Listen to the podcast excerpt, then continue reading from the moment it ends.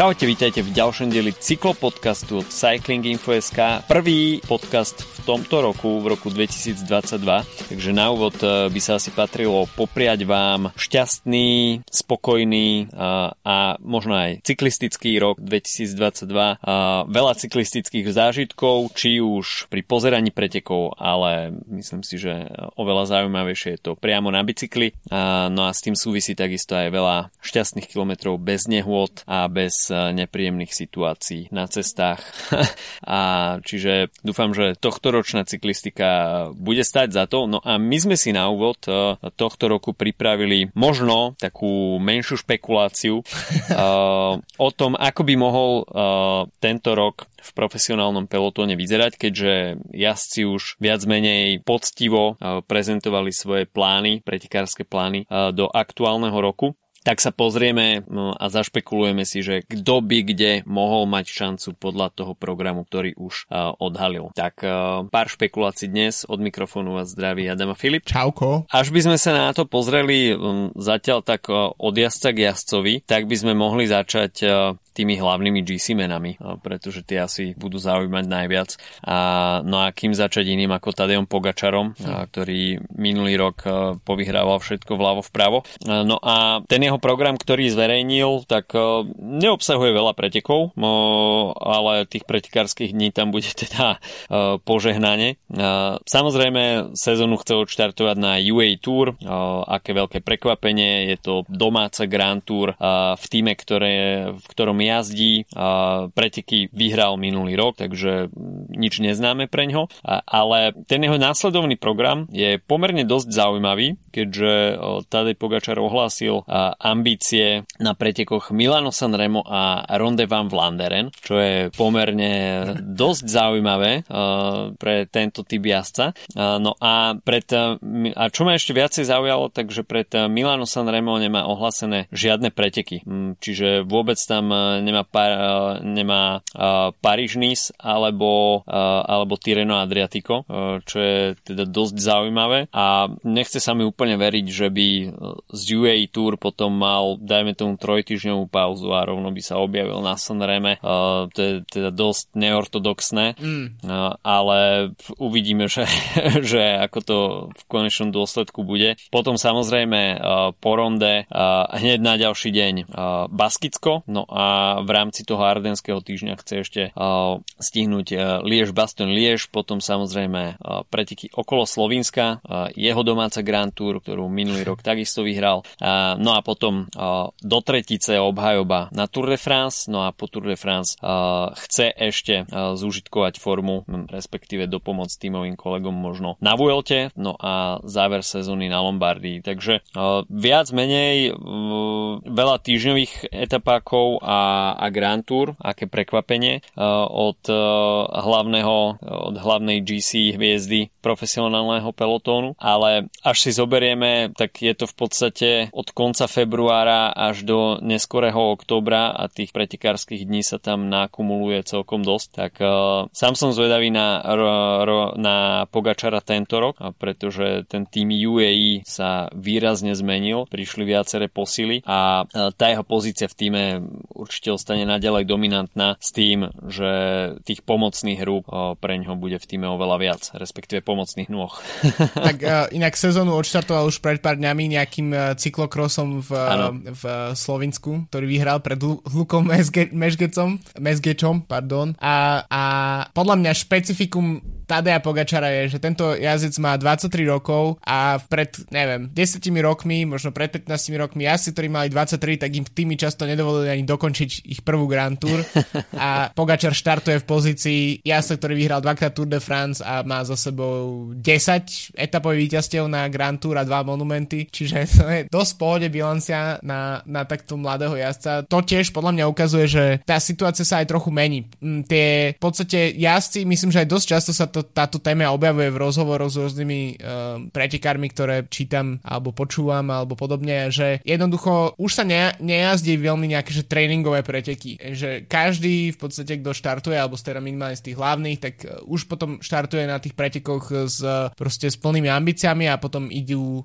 do, do tréningových kempov. A nie je to ani taká tá mm. situácia ako s Armstrongom, že proste v podstate bol neviditeľný celý rok, odjazdil si pár pretekov a potom na túr um, vyťahol všetky svoje zbranie, či už legálne alebo nelegálne. A um, v tomto prípade tu mám, podľa mňa je vidieť, že tie štarty jednoducho nie sú možno pre nich až také nevyhnutné, pretože už to nie je tak, že by išiel nejaké preteky mimo, povedzme, jeho sféry a záujmu a sféry záujmu jeho mm-hmm. sponzorov, a, ale ide podľa mňa každý, ktorý ide, tak uh, je s cieľom vyhrať. A myslím, že špeciálne Pogačar, ktorý nie je jazdec, ktorý by vedel prehrávať. Mm. Ale videli sme napríklad na jeho uh, uh, krajanovi Rogličovi, ktorý v podstate tú sezónu 2020, ktorá bola značne upravená kvôli covidu, tak uh, v podstate odštartovali ju až Tour de France, uh, mal tam minimum pretekov predtým a, a aj tak, uh, aj keď tie preteky nevyhral a prehral ich v poslednom dni v podstate, tak uh, aj tak bol kompetitívny a dokázal zájsť vynikajúce preteky. Takže myslím si, že to je už trochu podľa mňa iná situácia, už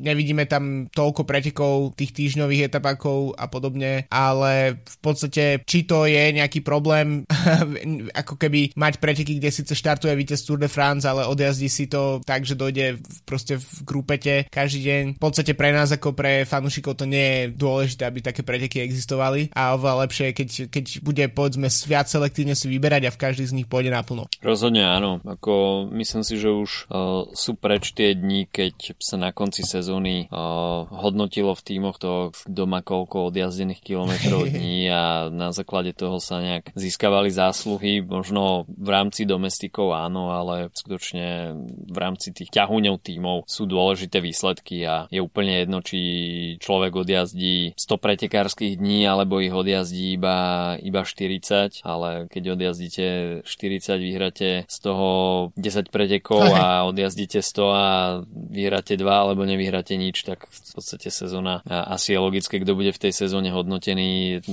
pozitívnejšie. No, až sa posunieme ďalej v tých pretekárskych programoch, tak samozrejme priamým kon- konkurentom Tadea Pogačara bude chcieť byť jeho krajan. Primož Roglič, ktorý mimochodom predložil uh, zmluvu s Jumbo Visma o ďalšie 3 roky, takže v podstate v 2025, dokedy platí ten predložený kontrakt, tak už bude mať 36 rokov, takže dá sa povedať, že, že Primož Roglič ostane asi verný týmu Jumbo Visma. Potom prestupí do Izraelu, keď bude mať tých 36 7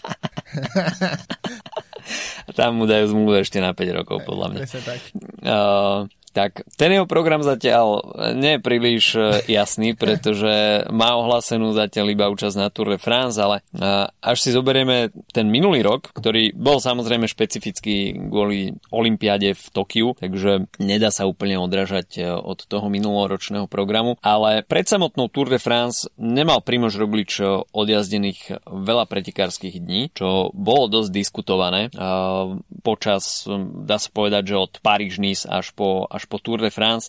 Mal tam Baskicko uh, a potom v podstate Ardenský týždeň, ktorý mu nepríliš úplne vyšiel až na to druhé miesto na Valonskom šípe, ale potom mal v podstate uh, až dvojmesačnú prestávku a prezentoval sa uh, až na Grand Depart na, na Tour de France. Tour de France mu nepríliš vyšla a kvôli pádu musel odstúpiť a potom si naprával chuť na olympijských hrách a na Vuelte. Myslím si, že ten Rogličov program môže byť veľmi podobný mm-hmm. ako minulý rok. Vôbec by som sa nečudoval, pokiaľ by zvolil tú istú stratégiu, že by vynechal či už Romandiu alebo Dauphine, pretože minulý rok mu to celkom sadlo.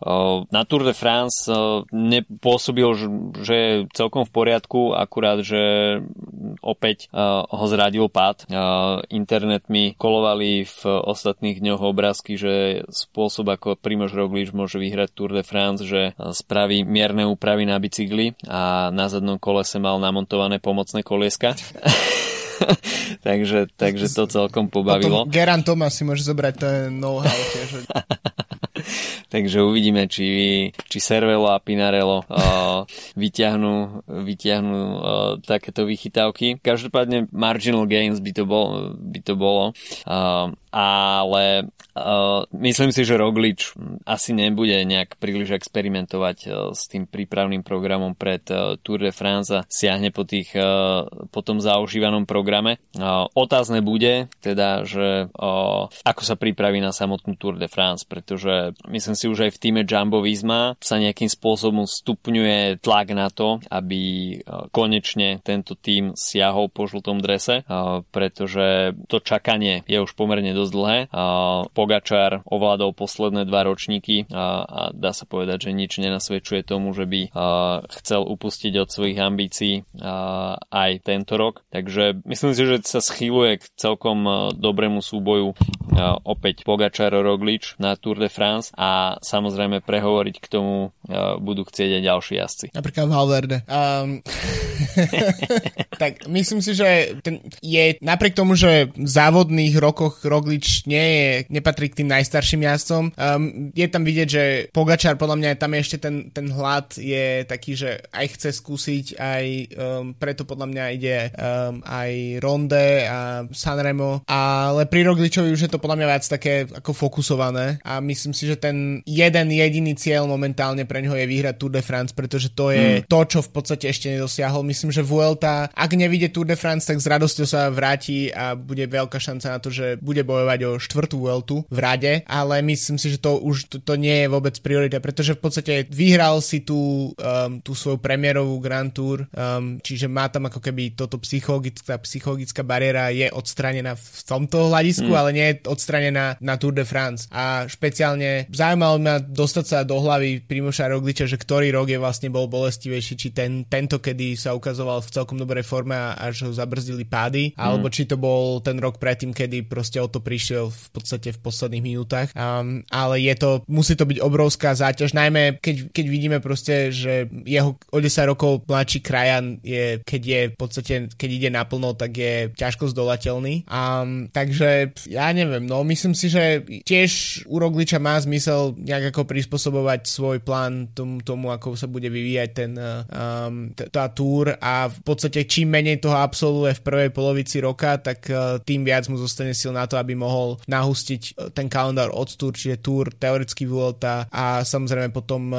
aj jednoňovky v Taliansku, na ktorých sa už v priebehu rokov ukazuje mm. veľmi silný. Tento rok to podľa mňa vyzeralo, že, že by mohol tam dať aj, aj hetrik v podstate Emiliu, Milano Torino a, a Lombardiu. Nakoniec Lombardiu si odnesol kto iný ako Pogačar, ale mm-hmm. sú to preteky, ktoré mu veľmi sedia, sedia mu možno ešte viac ako, ako tie ardenské. Um, takže nie je to podľa mňa problematické tu na ústie. A ešte podľa mňa, čo bude nahrávať tomu, aby táto sezóna pred GC jazdcov v podstate bola um, ako keby naklonená k tomu, k tomu neskoršiemu času, je to, že majstrovstvá sveta vôbec nebudú pre nich v podstate relevantné. Mali by byť mm. skôr klasikársko, možno až šprintersky dostupné pre jazdcov, pokiaľ viem, v Austrálii teda. A to znamená, že, že jazdci ako Pogačara a Roglič sa môžu toto úplne vypustiť z hlavy a ak tam pôjdu, tak nebudú tam najväčšími favoritmi a môžu, môžu sa sústrediť na jednoducho na Tour a na, uh, na Vueltu a uvidíme, kam to pôjde.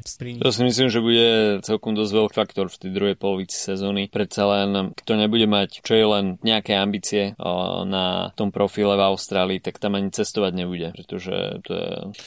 Áno, jedna vec je reprezentácia na majstrovstvách sveta, to určite má svoju prestíž, ale určite sú typy jazdcov, ktorí nesilia o, svoju účasť za každú cenu a cestovať cez cez, no, cez pol zeme gule niekam, aby proste mali DNF nakoniec. Špeciálne tak, v čase, kedy môžu ísť, e, kedy je veľmi pravdepodobné, že budú musieť byť v karanténe. Um, teraz to v podstate je trochu vidieť, e, lebo za chvíľu štartuje Australian Open um, a myslím si, že v septembri nebudeme v situácii, že sa bude bez problémov stále cestovať. Čiže keď, keď si vezmeme presne všetky opatrenia, PCR testy, karantény um, a tak presne kvôli jedným pretekom ísť uh, na druhú stranu zeme gule, to to je, keď tam nie je šanca v podstate na víťazstvo, alebo je malá, alebo čokoľvek. To sa môžu radšej rozhodnúť, že OK, budeme reprezentovať svoju krajinu na majstrovstvo Európy, neviem, aký bude profil tento rok, ale to majú v podstate po ruke, kdekoľvek to bude. A inak, keď sme už pri tom, tak myslím si, že momentálne to vyzerá tak, že tá sezóna by mohla odbehnúť tak, ako by bola teoreticky plánovaná, ceca vo formáte 2019. Um, momentálne to aj vyzerá tak, že Rube bude v pôvodnom termíne, čiže to bola to v podstate asi najväčšia zmena tento rok a jediné, čo zatiaľ sa javí, že je teda pozmenené, tak to je um, samozrejme austrálska časť sezóny, ale práve v súvislosti s majstrovstvami sveta sa hovorí, že možno by tam bola šanca, že Tour Down Under, ktorý sa mal v podstate konať v týchto dňoch alebo o pár dní, um, tak uh, by sa presunul do tejto časti sezóny a tým pádom mm. by jazdci dostali ako keby komplexný blok um, nejakej austrálskej sezóny a špeciálne teda tí, ktorí sa tam chystajú ísť uh,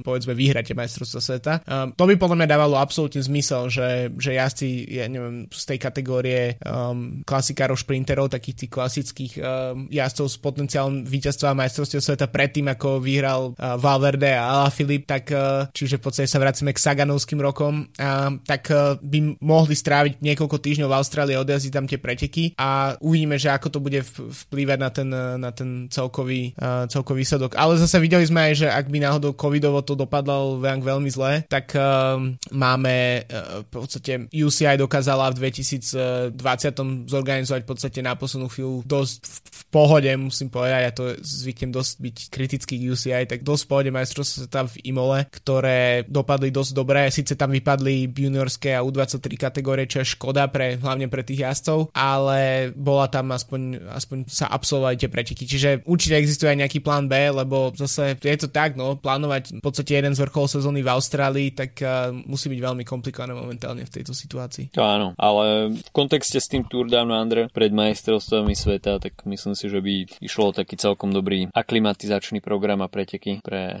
pre jazdcov, ktorí uh, majú ambície uh, zajazdiť dobrý výsledok na majstrovstvách sveta. Uh, no, poďme ďalej. Uh, pozrime sa na možno ďalšieho jazdca, ktorý uh, má ambíciu uh, opäť sa prezentovať v dobrom svetle na Tour de France. Egan Bernal, tak uh, to bola minulý rok uh, veľká téma, uh, pretože rok predtým prišiel výbuch na Tour, čo mala byť uh, teda mal byť rok obhajoby, tak nič také sa nestalo. A rok na to Egan Bernal zvolil odlišný program Giro Vuelta a na Gire bol úspešný, takže pripísal si do svojho palmares ďalšiu Grand Tour, ale nenechal dlho čakať na oznámenie svojho pretekárskeho programu a povedal, že sa chce vrátiť v top forme na Tour de France a znova zabojovať o žltý dres. Takže k tomu dú Pogačar, Roglič je už ohlásený aj Egan Bernal, ktorý tam príde samozrejme so silným tímom Ineos a bude to veľmi zaujímavé sledovať. Návrat Egana Bernala v podstate po dvoch rokoch na, na Tour de France. Myslím si, že ten hlad Bernala bude opäť veľký. Predsa len Uh, už to budú dva roky po tom jeho fenomenálnom výkone, keď sa začalo hovoriť o tom, že prichádza éra Egana Bernala, nakoniec, nakoniec ho po roku dokázal trošku vrátiť na zem Tadej Pogačar, ktorý momentálne lieta vo výšinách. Takže bude to súboj teda tej mladšej generácie Pogačar Bernal proti uh, už dajme tomu skúsenejšiemu Rogličovi. Uh, a ten program uh, Egana Bernala takisto zatiaľ nie je úplne ohlasený do bodky. Uh, dá sa povedať, že je ohlásená iba tá francúzska časť uh, Tour de la Provence a potom Paríž-Nice. Uh, no a na júli je ohlásená uh, účasť na Tour de France. Uvidíme, že ak, ako ten program bude ďalej doplnený. No uh, keď ostaneme pri uh, týme Ineos, tak uh, Adam Yates, ten má napríklad zatiaľ ohlásený iba monument Liež-Bastogne-Liež Richard Carapaz, tak ten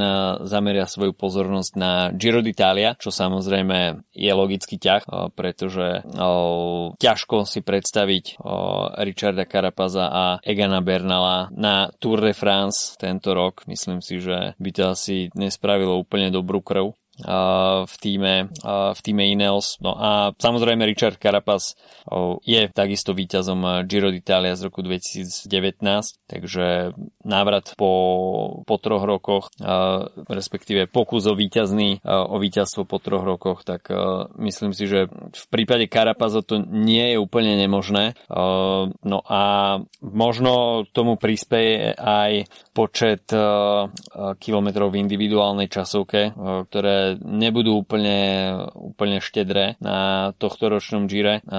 Jedna individuálna časovka je naplánovaná v Budapešti a potom druhá individuálna časovka čaká na jasov až v záverečný deň vo Verone, takže celkovo je to nejakých 26 km, čo predstavuje pre vrchárov, ktorí nie sú úplne skvelými časovkármi, dobrú príležitosť a myslím si, že to nebude až taký veľký strašiak pre nich a oveľa viac ako v individuálnych časovkách sa bude rozhodovať práve v kopcoch, čo by aj Karapazovi mohlo oveľa viac vyhovovať. Netreba zabúdať na to, že jedinú Grand Tour, ktorú Karapaz vyhral, tak bol, bol proti Rogličovi a boli tam tiež nejaké časovky a zvládol to hlavne preto, že bol podcenený v podstate a že tam hmm. uh, iné týmy riešili sami seba, kým on si v podstate dovolil vyhrať a získať postupne sekundy v rôznych etapách. Ale potvrdili posledné roky od prestupu do Ineosu, že je to jazdec, ktorý dokáže zajazdiť pódium Grand Tour bez nejakých akože väčších uh, starostí v podstate, a aj keď mm-hmm. nie je práve po mne nikdy kandidátom na víťazstvo, úplne tým najväčším. Ale to sa mm-hmm. môže veľmi ľahko zmeniť v uh, situácii, ako vyzerá to Giro momentálne. Uh, je, by som povedal, že Carapaz je jediný taký zástup, zástupca takej tej generácie uh, tej novšej, by som povedal, inak je to skôr taký, uh, zatiaľ to vyzerá ako súboj uh, spred niekoľkých rokov. Uh,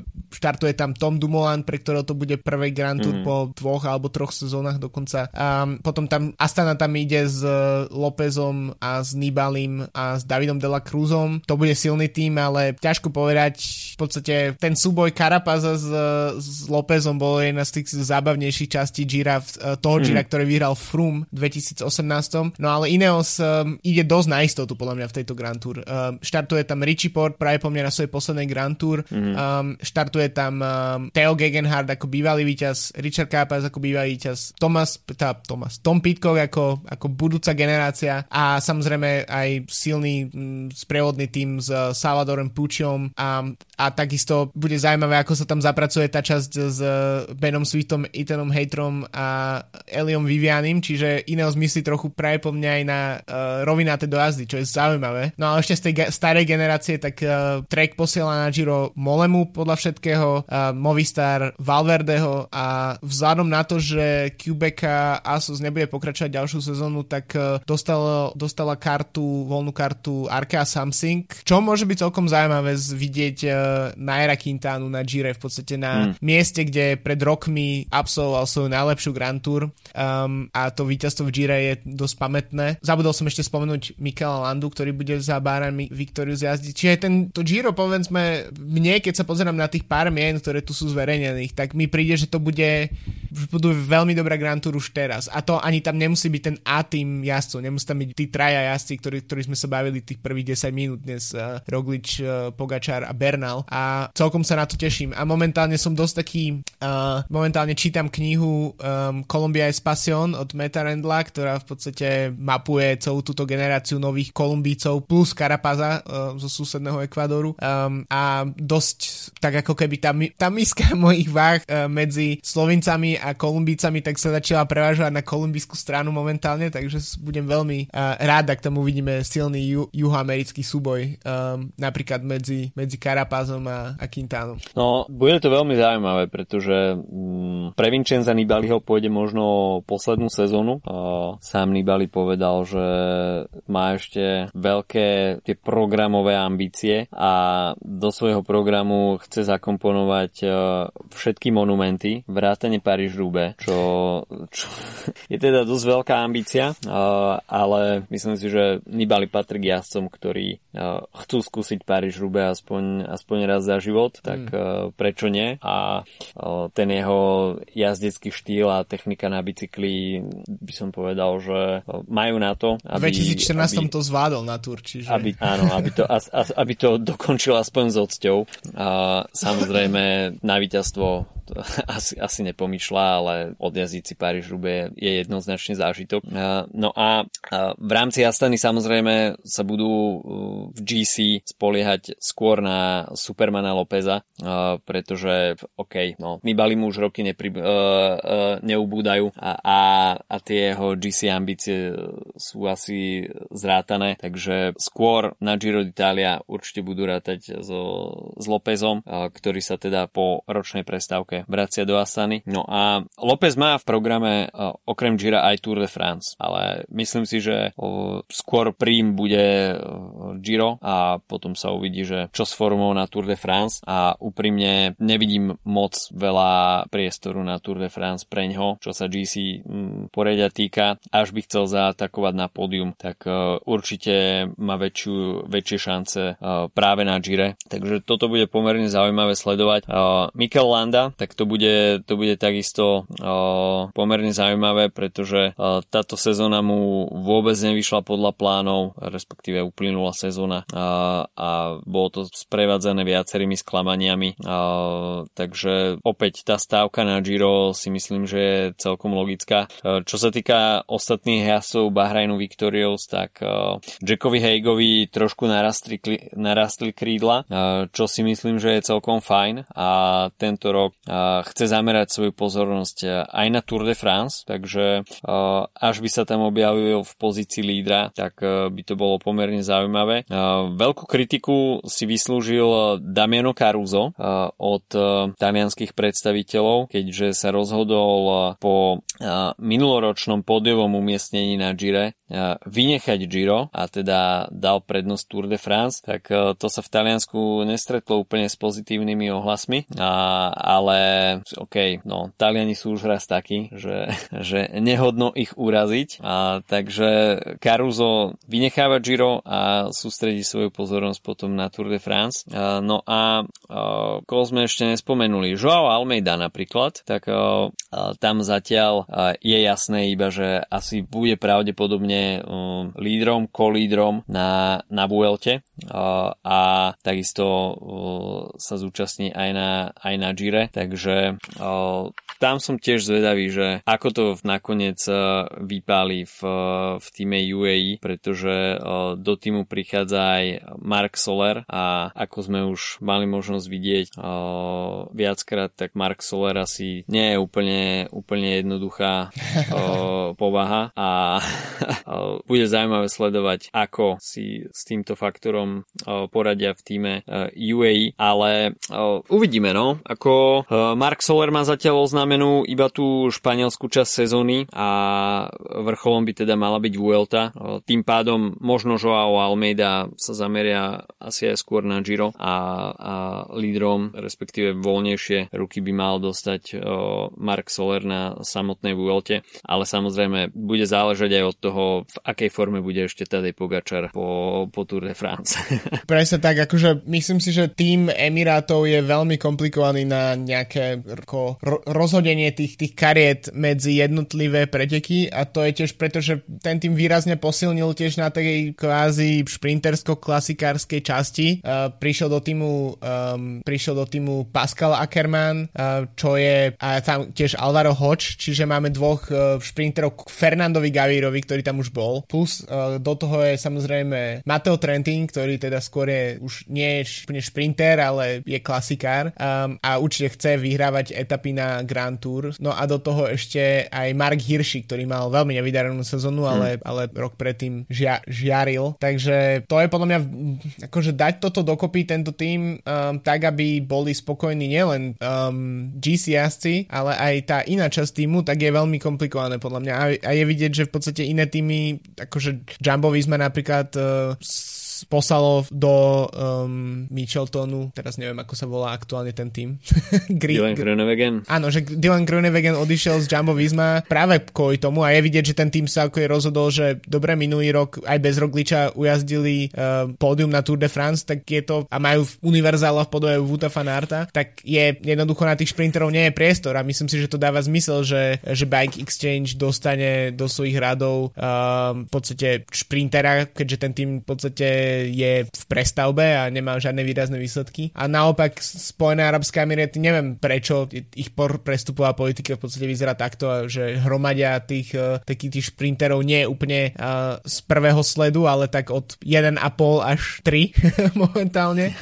že neviem, čo tým chcú doseliť a, a, a myslím, že tí jazdci v podstate okrem nejakej možnosti jazdiť na niektorých týždňových etapákoch a, etapákoch a potom samozrejme finančné hodnotenie je tiež relevantné, tak uh, ne, tiež nerozumiem celkom tomu prestupu do, do toho týmu, ak im ide čisto iba o nejaké ambície. Čiže uh, pre mňa je tento tým veľmi ako keby preplácaný, už by som povedal, že, že ja keby som si hral pro cycling manažera s týmto týmom, tak by som, uh, tak by som celú tú šprinterskú časť poslal proste preč, alebo, alebo stavil na niečo, na niečo iné v tomto prípade. No, peniaze zjavne sú, keďže, keďže táto frakcia v týme UAE existuje. Uh, no ale poďme sa ešte vrátiť k tým jasom, ktorí budú možno v rámci toho GC boja o niečo menej skloňovaní počas sezóny, aj keď teda uh, Movistar bude chcieť konečne udrieť uh, aj na poli Grand Tour. Podarilo sa to s Enrikom Masom na minuloročnej Vuelte, ktorú má zaradenú uh, do programu, ale takisto má zaradené v programe Tour de France. Uh, Ardenský týždeň predtým ešte uh, chce absolvovať Baskicko a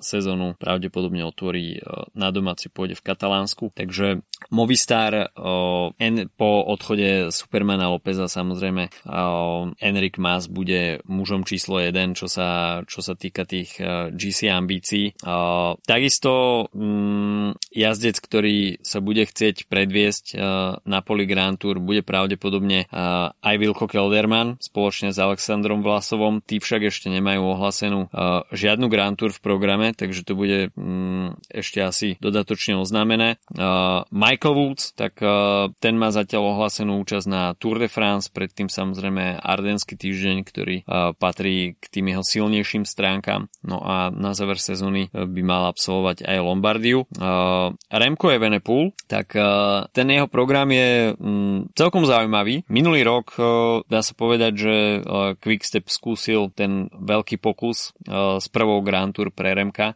čo bolo Giro. Nebolo to úplne úspešné a dá sa povedať, že čest týmu tam potom zachraňoval Joao Almeida, ktorý nebol s tým priebehom úplne spokojný a s tou tímovou taktikou. Možno aj to bola jedna uh, vec, prečo uh, opustil rady Quickstepu a zamieril do UAE. Takže Quickstep momentálne mm, nedisponuje s nejakým uh, vyslovene GC lídrom. Remco Evenepoel uh, sa myslím, že aj túto sezónu uh, bude na poli Grand Tour viac menej hľadať. Uh, v týme zvolili uh, Vueltu, čo samozrejme nie je úplne nelogický ťah, eh, pretože bude tam aj tímová časovka eh, v Utrechte, eh, ktorú Quickstep zvláda ako jeden z mála tímov celkom dobre. Takže to bude si myslím pre štart úspešnej Grand Tour pomerne, pomerne kľúčové zvládnuť tú tímovú časovku. Takže o toto sa bude môcť Remco Evenepoel oprieť, ale samozrejme hovoríme až o dá sa povedať konci augusta. Takže mm, skôr si myslím, že bude pre Remka dôležité dostať sa pred uh, samotnou Vueltou do pohody nejakými dobrými výsledkami. Uh, sezónu odštartuje vo Valencii, potom je tam UA Tour, uh, Tirona Adriatico, Baskicko, potom samozrejme Ardenský týždeň, Criterium du Dauphine, pretí okolo Švajčiarska, no a potom v podstate má ohlasenú až Vueltu. Takže pre Remka v 21 rokoch ďalšia sezóna, v podstate onedlho bude mať 22 v januári, ďalšia sezóna, v ktorej sa, už to bude veterán, v ktorej sa pokusí spraviť e, dobrý výsledok e, aj na poli Grand Tour a sám som zvedavý, že, že ako sa Remkovi e, bude dariť na jeho druhé Grand Tour. Ja tiež som veľmi zvedavý a je to v podstate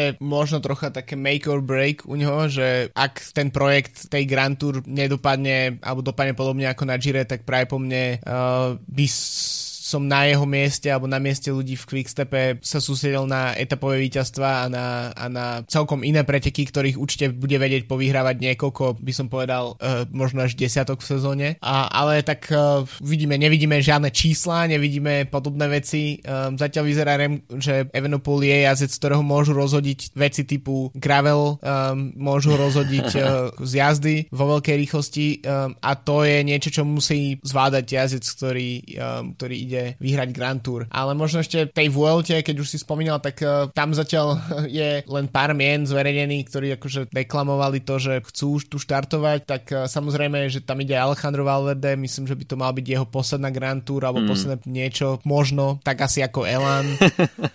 mal posledné niekoľko koncertov. Um, ale okrem toho Tadej Pogačar, um, takisto Egan Bernal vyzerá, že by chceli ísť na Vueltu, um, Joao Almeida, Almeida, Enric Mas, Jack Jack Hake. Uh, to by som povedal, že momentálne sú tie mená, ktoré sú nejaké relevantné, čo sa týka GC, ale samozrejme na Vuelte vždy veľmi hrá rolu to, kto nevyhrá, kto nevyhrá v Tour. Čiže uh, práve po mne v situácii, keď Pogačar vyhrá Tour, ak Pogačar vyhrá v Tour, tak na Vueltu pôjde s inými ambíciami, um, ako keď napríklad Bernal nevyhrá Tour, tak určite bude chcieť vyhrať Vueltu. Takže to je podľa mňa to, a to je niečo, čo nebude hrať do karát Evenopoulovi, ale tiež presne ako si spomínal, musíme si tiež uh, uvidíme, že čo vlastne s celým Ineosom, lebo to je asi také najkomplikovanejšia hadanka, uh, čo sa týka um, Grand Tour jazdcov, keďže ich majú okrem Bernala a Karapasa, čo sú jazdci, ktorí no, naozaj dokážu reálne vyhrať Grand Tour, tak uh, je tam ešte Adam Yates, uh, ktorý určite bude chcieť byť niekde lídrom, minulý rok to úplne nevyšlo a takže to je a samozrejme Geran Thomas, ktorého sme tuším ešte ani nespomínali a ten uh, štartuje na Tour, ale tiež je to jazdec, ktorý ešte dva roky dozadu vy, vyzeral, že by mohol vyhrať Grand Tour, teraz už so Slovincami už to vyzerá komplikovanejšie, um, ale tento tým je napchatý jazdcami, ktorí môžu byť lídrami a to je, to je špecifikum, ale aby som sa vrátil k tomu Remkovi, tak to je podľa mňa to, čo môže ako keby ten uh, štart na Vuelte mu skomplikovať, pretože áno, Vuelta štandardne bývala pre jazdcov prvé Grand Tour, aj Pogačar absolvoval Vueltu ako svoj prvé Grand Tour, tej keď tam vyhral 3 či 4 etapy mm. v 2019, ale uh, je to hlavne, sú to hlavne preteky v podstate druhej šance v rámci sezóny pre, pre jazdcov, tak ako to sme videli posledné 3 roky pri Rogličovi. No, uh, jeden jazdec, ktorému ostal, dá sa povedať, taký čierny Peter v ruke, tak to je Jonas Vingegaard, pretože je to druhý, druhý jazdec uh, minuloročnej Tour de France, ale dá sa povedať, že nejaká líderská rola na Poli Grand Tour zatiaľ pre ňo v týme nie je pripravená pre tento rok. Ako sme už hovorili, Roglič samozrejme Tour de France, Tom Dumoulin líder na Gire, avšak Jonas Vingegaard je zatiaľ ohlásený na Tour de France ako super domestik pre, pre Primoža Rogliča, ale možno Vingegaard by si zaslúžil mm. byť nominovaný ako líder na nejakých pretekoch Grand Tour. Giro ostalo pre, pre Dumoulana, na Tour de France dostať sa v pozícii lídra v Jambe je pomerne zložité, keďže je tam Roglič. Ale ako si už naznačil, že v prípade úspešného Gira pre, pre Rogliča by sa mohla naskytnúť líderská rola pre Jonasa Vingegaarda na Vuelte.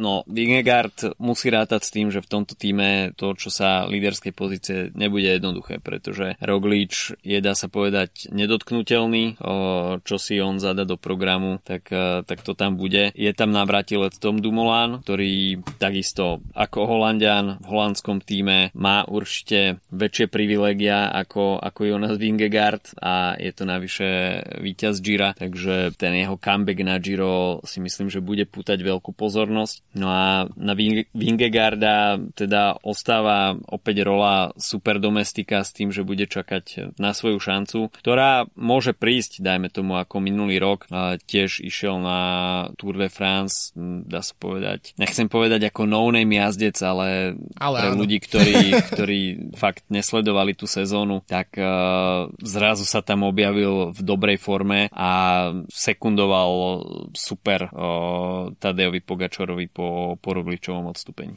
Ja si myslím, že špecifikum toho je, že um, ak by sme porovnali situáciu, akú majú títo jazdci, um, tí nástupcovia v podstate uh, vo svojich tímoch, keď si porovnáme UAE a Jumbo, tak v podstate Vingegaard má 25 rokov a výhodu toho, že ako sme už spomínali, Roglič má 32 a v podstate práve po mne očakajú posledné 2-3 roky, na ktorých môže vyhrať ešte nejaké väčšie preteky, lebo potom väčšinou okolo 34 rokov začne dramaticky klesať tá, tá forma na Grand Tour. Um, Pokiaľ nie si Valverde. Alebo Chris Horner. ale uh, čo som ti chcel povedať, že, že ak Vingegaard bude dosť trpezlivý a naučí sa čo to od Dumulana, od, uh, od Rogliča, tak od dve sezóny môže byť bez, bez problémov líder. Zatiaľ čo v UAE, keď uh, máš 23 ročného Pogačara ako lídra, ktorý práve po mne má pred sebou ešte 10 se- sezón, ktorých môže vyhrať, ak sa nezodiere úplne, tak uh, je to určite trošku komplikovanejšie, by som povedal. Um, na druhej strane, uh, keď už sme sa bavili o tom Ineose, tak tam je zase tiež zaujímavá situácia, lebo Carapaz a Bernal sú v podstate rovesníci, aj keď Carapaz trošičku starší, ale zvyšok jazdcov je už ako keby trošku z, z tej generácie, um, nechcem úplne hovoriť, že Adam Yates je starý jazdec, hej, ale tak už je to, už má trošku viac rokov ako, ako Pogačar. Čo je ako keby... v Jurskom parku, hej. Hej, hej no, lebo to je nový štandard, hej, máme, máme proste Bernala a, a Pogačara, to sú 23-24 roční jazdci, to je štandard, hej. Um, a to, že už má niekto okolo 30 neviem presne koľko majú jajcovci momentálne, um, ale povedal by som, že okolo 30, tak, mm. uh, tak to už je, chápeš, to už je, to už je iná generácia komplet, kompletne iná generácia. Ale tiež to znamená to, že, že sa môže kľudne stať to, že ak, ak Pogačar naozaj, Pogačar je možno možno sa neoplatí až tak úplne o ňom hovoriť, lebo to je práve po mne úplne iný, iný jazdec, hej, že práve po mne je to generačný talent, ktorý, ktorý nestretneme, ale títo mladí jazdci sa môžu jednoducho zodrať a, a je to tak, že o tých 10 rokov napríklad uh, už nebudú vládať jazdiť tak ako, ako teraz. Um, takže je to trochu podľa mňa, nejde len, že generačná výmena jazdcov, ale aj to, že celý ten prístup, hej, že uh, počul som, akurát v nejakom podcaste som počul rozhovor s, uh, už neviem presne s kým, um, z týmu IE šéf, ktorý hovoril o tom, že, že v podstate momentálne, že, že U23 majstrovstva sveta už sú úplne nerelevantné, lebo všetci jazdci odtiaľ už majú World Tour uh, zmluvu a že momentálne to, čo bol ešte 3-4 roky dozadu preteky U23, tak to sú teraz juniorské, uh, je, je juniorský svetový šampión. Čiže jazdci, ktorí, no však v podstate máme to, máme Martina Svrčka, ktorý tiež túto sezónu v podstate skočí z, od juniorov rovno k, k mužom a tak, uh, tak je to úplne, je to celé ako keby nastavenie toho, ako to funguje, tak, eh, tak sa mení. A napríklad, keď si vezmeme, ja ako nikdy som nejak veľmi intenzívne nesledoval tenis, ale keď si vezmem, že tenis napríklad v 90 rokoch, tak, eh, ja, tak eh, chcel som povedať, že jazdci, tak napríklad Pete Sampras alebo Andre Agassi tak končili tesne po 30 a teraz máš uh, situáciu, kedy um, to vyzerá tak, že končí generácia uh, Nadala a Federera 35 až 40 roční, ktorí už sú ale devastovaní zdravotnými problémami. Čiže napríklad aj vidíme, že v tých športoch prichádza k tým zmenám zmenám, hej. A stalo mm. sa to aj v tenise uh, a je možné, že aj tuto sa to vymení a, a jednoducho tí mladší asi zrazu budú dostávať viac príležitostí, alebo je to možno znamenať aj to, že budú sa skôr meniť tie, tie, tie generácie. Uvidíme. To je, keď už máme ten špekulatívny podcast dnes, tak uh, som si toho trochu pošpekulovať Jasne. bez jednoznačného, jednoznačné odpovede na moje rečnícke otázky. no a človek, ktorý rozhodne teda túto sezónu špekulovať nebude, tak to bude Alejandro Valverde, ktorý vo svojej ohlásenej poslednej sezóne, keďže v apríli už bude mať 42 rokov. Uh, chce povymetať snať všetko, čo sa ešte dá. Uh, a okrem toho nabitého programu v Španielsku, kde v priebehu januára, februára bude mať snať 10 pretekárskych dní, možno aj viac, tak uh, ohlasil svoju účasť na Strade Bianche, čo samozrejme znie dosť zaujímavo. Potom je tam Katalánsko. Ronde, tak vo svojom poslednom roku si Don Alejandro chce zmerať sily s ostatnými na Hellingenoch vo Flamsku. To bude stať za to si myslím. Baskicko, Amstel, samozrejme Valonský šíp Liež Baston Liež, čo by to bolo uh, za sezónu bez ardenského triptychu. No a potom neuvidíme Dona Alejandra na Tour de France, ako sme už hovorili, ale zvolil program Giro, uh, potom oddych, potom klasika San Sebastian, no a nakoniec, ako inak zakončiť kariéru ako na dom domácej Grand Tour na Vuelte. Takže myslím si, že v prípade Valverdeho pôjde o veľmi vzrušujúci rok. Minulý rok potvrdil, že stále je konkurencieschopný a v prípade dobrého dňa je schopný vyhrávať. Potvrdil to na Dauphine, potvrdil to aj na predkoch okolo Sicílie. Takže veľmi sa teším na Alejandra Valverdeho v jeho pravdepodobne poslednej sezóne a myslím si, že to bude stať za to. Okrem teda pretekov, na ktorých sme ho videli XYZ krát, tak uh, ronde v podaní Valverdeho, tak uh, to si myslím, že je veľká pankačina. Bude Valverde z Nibalim v jednej, v jednej skupine. Na... Uvidíme, akože myslím si, že je pekné, ak, ak to naozaj je posledná sezóna pre Valverdeho, takže si plní takéto nejaké uh, sny rovnako ako aj Nibali, že proste sa rozhodnú ísť v podstate preteky hoci kde. Myslím si, že je to správne, že to tak, že to tak je, keď už, keď už v podstate neodišli na vrchole, tak, uh, tak už aspoň to dojazdiť s, s odsťou a so zábavou a podobne, čiže myslím si, že to je uh, dobré dobrý, dobrá bodka za, za kariérou týchto jazdcov. Určite si myslím, že je to reálnejšie ako v prípade Bradleyho Wigginsa končiť kariéru na paríž rube Na druhej strane, áno, to možno spätne to znie smiešne, keď to Wiggins skúšal, ale rok predtým bez ambícií skončil 9. tuším, alebo ano. ako to bol, bol tam top 10. Um, ale áno, myslím si, že nechcem znevažovať Flámsko, ale myslím si, že je to preteky, na ktoré sa dá vy, lepšie pripraviť v kontexte to kalendáru určite, ako na paríž roubaix pretože uh, už len po tých, uh, po tých cestách sa jazdí na niekoľkých klasikách počas sezóny a, a môžeš si na to zvyknúť. Pri Rube si na to nezvykneš, lebo to je proste one-off, tak ako Strade Bianche v podstate. Tak, tak.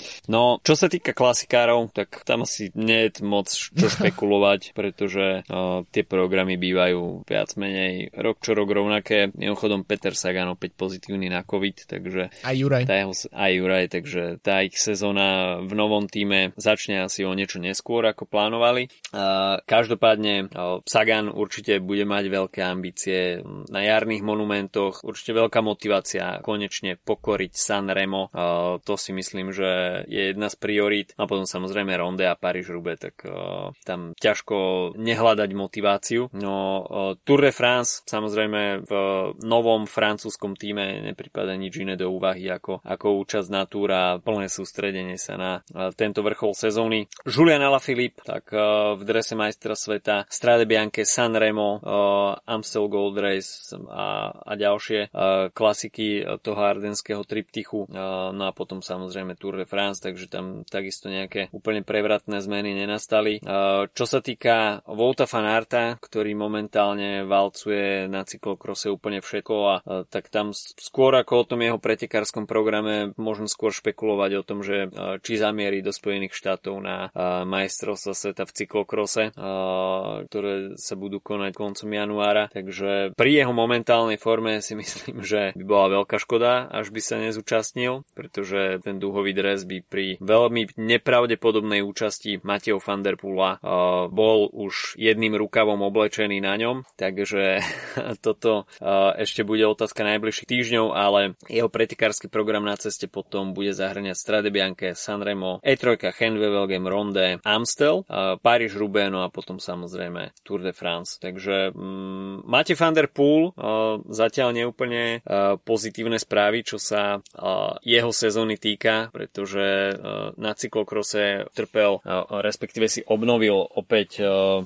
to zranenie chrbta a nevyzerá to zatiaľ e, príliš dobre s tým jeho rozbehom sezóny. Uvidíme, že ako to ovplyvní jeho prípravu na jarné klasiky. V prípade jeho neúčasti na klasikách si myslím, že by to bola veľká škoda. E, na druhej strane tým Alpecin Phoenix e, má dostatočne širok káder na to, aby sa s ostatnými jazdcami pokúsil zabojovať na jarných klasikách aj pri neúčasti Vanderpoola, ale snaď každý si asi želá, aby, aby sme videli plnohodnotné plné obsadenie na tých jarných klasikách, či už, či už Zala Filipom, Saganom, uh, Fanartom alebo Fanderpoolom. Presne tak, myslím si, že uh, pri tých klasikároch je to tak, ako keby tá špekulatívna časť toho je uh, tak menej podľa mňa uh, ex, excitujúca, aby som povedal, pretože v podstate každý ide všetko, skôr je presne zaujímavé mm. to, ako si rozhodia tými tých svojich GC špecialistov, možno aj preto sme sa dnes venovali hlavne tomu. Um, uvidíme s Fanderpoolom, či, čítal som um, vyjadrenia jeho otca Adri van der Poola a jeho brata Davida van der Poola o tom, že to je v podstate tiež uh, dedičný problém. Adri van der Poel skončil kariéru kvôli chrbtu, David van der Poel má tiež problémy s chrbtom. Um, vyzerá to tak, že cyklokrosová sezóna je pre neho úplne už pase, um, aj keď nejaké štarty ešte ohlasené má, ale uh, Adri van der Poel si myslí, že to bude mesiace uh, rekonvalescencie s tým, mm. že aprílové klasiky by už mohol stinúť. No ale pri takýchto akože dlhodobých doliečeniach, um, keď, keď keď to nie je ako keby liečba zlomeniny, ktorá v jednom momente sa, sa tá kosť zahojí a, a v podstate s kľúčnou kosťou vzájomnou pretekári sa po pár týždňov vracajú na, uh, na bicykel. Aj, tak, aj s nezahojenou. Aj s nezahojenou, to je pravda. Uh, tak, tak je to iné ako v situácii presne tejto, že, že sú to také ako neviditeľné zranenia. Má nejaké problémy, ktoré sa musia doliečovať postupne a to je, to je o mnoho horšie podľa mňa ako, ako nejaké zlomeniny v tomto prípade. Sám vieš, o čom hovoríš. Presne tak. Neviditeľné, neviditeľné zdravotné problémy, ktoré sa ťahajú rok a pol, sú neradostné. OK. Takže toľko od nás na dnes. Myslím si, že sme to celkom natiahli, ale snažili sme sa to uh, skrátiť čo najviac ako sa dalo, ale tá sezóna bude pomerne dosť dlhá pri Grand Tour, takže, takže bolo o čom špekulovať. No a snáď už čoskoro aj ostatní týmy sa prebudia a pochvália sa svojimi modnými kúskami, ktoré budú obliekať tento rok a čoskoro si budeme môcť udrieť modný špeciál. Takže snáď čoskoro. Počujeme sa opäť budúci týždeň. Majte sa pekne. Čau, čau. Čauko.